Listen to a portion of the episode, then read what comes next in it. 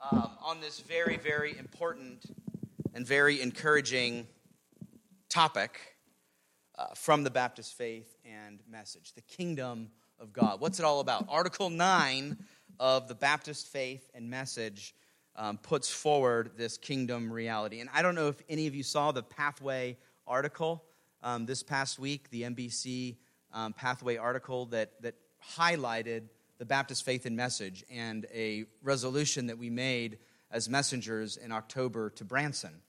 And that resolution was that we, as Baptists, want to make sure not only that um, our people know what we believe in terms of our doctrine, but then our pastors and churches are actually putting forward good, healthy doctrine so that we know what it is that we believe from um, our doctrinal position and statement. So the Baptist Faith and Message 2000, we're just picking up. We had already started that before, and, and we all heartily voted um, as, as that is a good thing.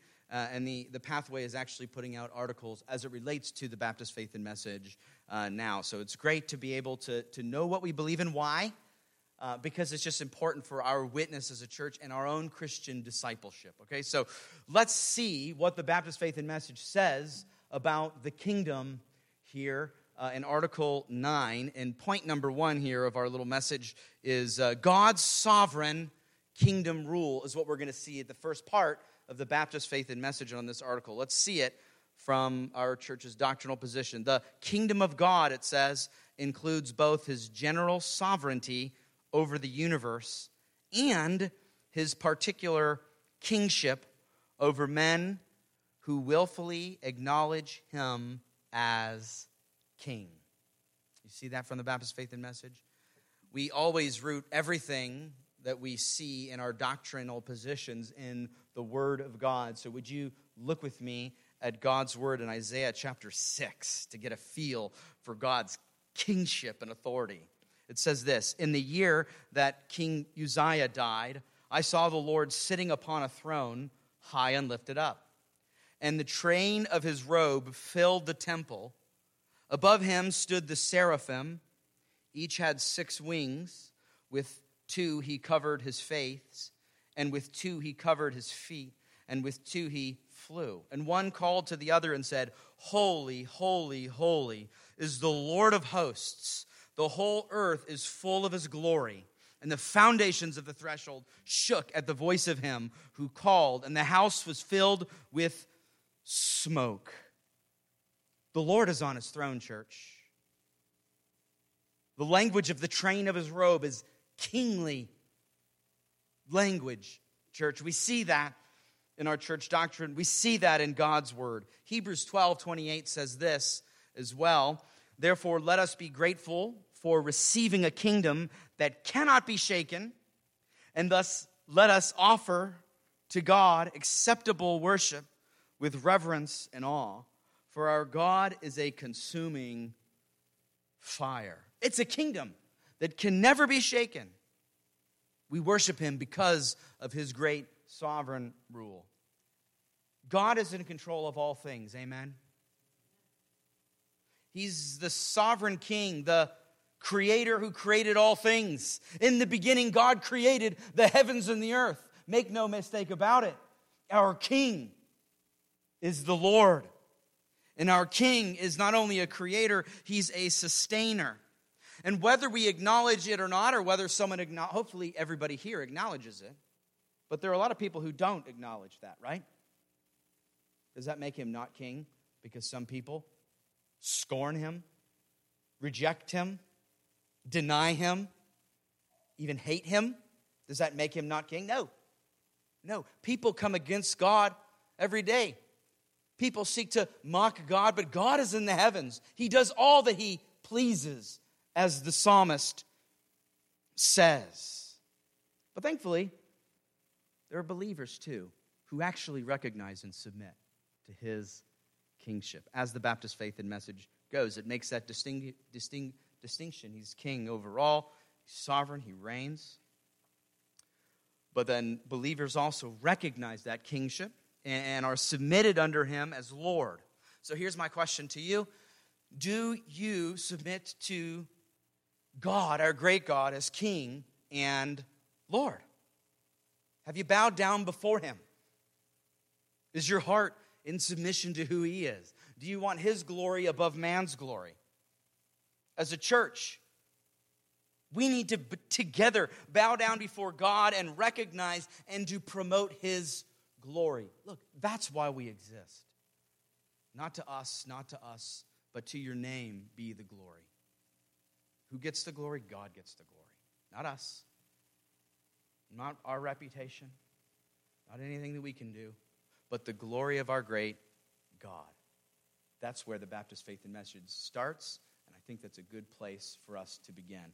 But then it goes on, and we're going to see here in point number two God's spiritual, kingly reign.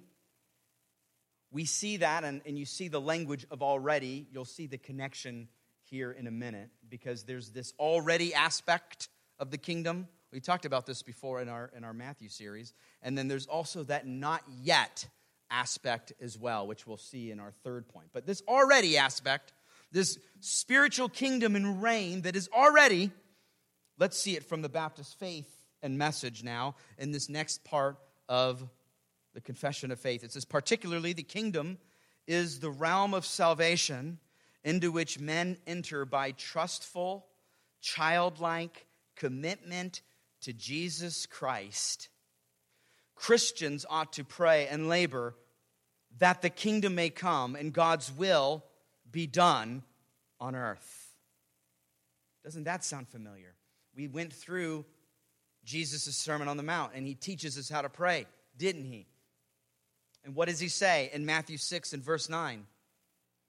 Pray then like this Our Father in heaven, hallowed be your name.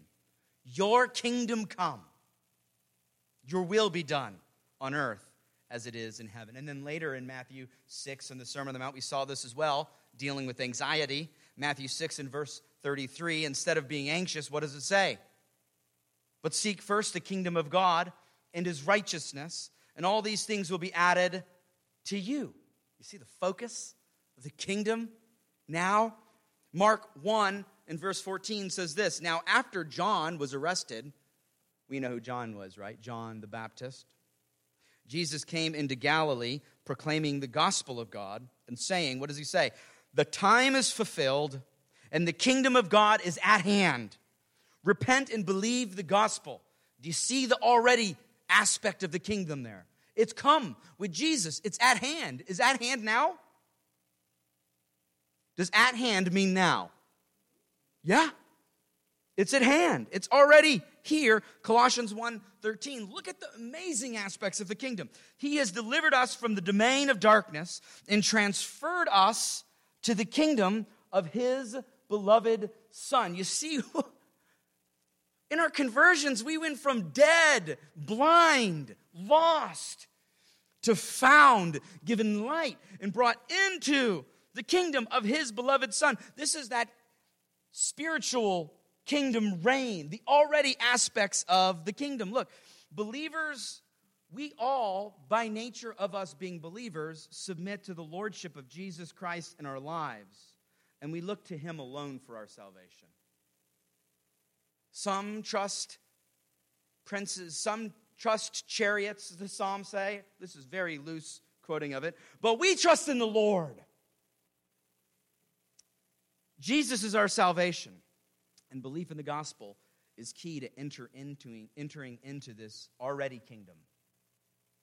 You're not in that. It, John 3 says that unless you're born again, you can't enter what? The kingdom of God. There's an entering when we believe. If you've believed, that means you've entered. Our existence here, even as a church, is towards the Great Commission work where unbelievers were preaching and teaching and discipling and reaching out so that they might come into contact with King Jesus. He's the king. He's the king of our lives. We want to put him forth as the only king worthy of worship. People are saved. They enter this aspect of the kingdom that's already here at the coming of Jesus. And we must be about this kingdom proclamation at First Baptist Church. This is what we're about. And then not only are we seeking new converts, but part of the kingdom work happens within the walls of our churches and churches all throughout the world as what do we do? We are teaching them, as the Great Commission in Matthew 28 says, we're teaching them what? Who? Disciples. New disciples, believers, uh, older disciples, people that have been believers for a long time. This is a lifelong tax, the Great Commission, as we've seen before. What are we doing? We're teaching them to obey all that Jesus has commanded. How many of you know all that Jesus has commanded or obeying it right now, every second of the day, uh, 24 hours a day, seven days a week? Probably no one's going to raise their hand, right? Because that is something we're seeking to continue to pursue and encourage in our own lives, in the lives of our children, in the lives of our church. Great Commission work, discipleship going. This is all things that we need to be about. Seeking the kingdom means caring about gospel proclamation and gospel upbuilding, even here in our local church. This leads us now. This leads us as we're thinking about seeking the kingdom, about being a part and, and focusing in on that kingdom work. This leads us to focus and to be, be, be aware of these realities. And then also as we look forward to something in the future as well. Point number three God's future kingdom consummation. So we just saw the already, his current reign, the spiritual reign, the already, but now this is the not yet. I don't know if you can see it within the bricks there, uh, but God's future on the screen, God's future kingdom consummation, this is the not yet. Let's see it from the Baptist faith and message for this aspect of our church doctrine. It says, The full consummation of the kingdom awaits the return of Jesus Christ and the end of this age. We await this church, even as we took the Lord's Supper this morning, remember? In Matthew 26, on that topic, in verse 29, what does Jesus say? I tell you, I will not drink again of this fruit of the vine until that day when I drink it anew with you in my Father's kingdom. Do you see the anticipation, the fullness? Do, do you see that we're awaiting something fuller? We know this in other passages of Scripture, but since we're in that resurrection season here coming up next week, Good Friday and Easter, I figured 1 Corinthians 15, 20 through 28 might be encouraging for us. So let's see it from the Bible. But in fact, Christ has been raised from the dead, the first fruits of those who have fallen asleep. For as by man came death, by a man has come also the resurrection of the dead. For as in Adam all die so also in Christ shall all be made alive. Verse 23. But each in his own order Christ, the firstfruits, then at his coming, those who belong to Christ. You see that order? Then comes the end when he delivers the kingdom of God, kingdom, uh, kingdom to God the Father, after destroying every rule and every authority and power for he must reign until he has put all his enemies under his feet. The last enemy to be destroyed is death, for God has put all things in subjection under his feet. But when he says all things are put in subjection, it is plain that he is accepted who put all things in subjection under him. When all things are subjected to him, then the Son himself will also be subjected to him who put all things in subjection under him that God may be all in all. But do you see the pattern there?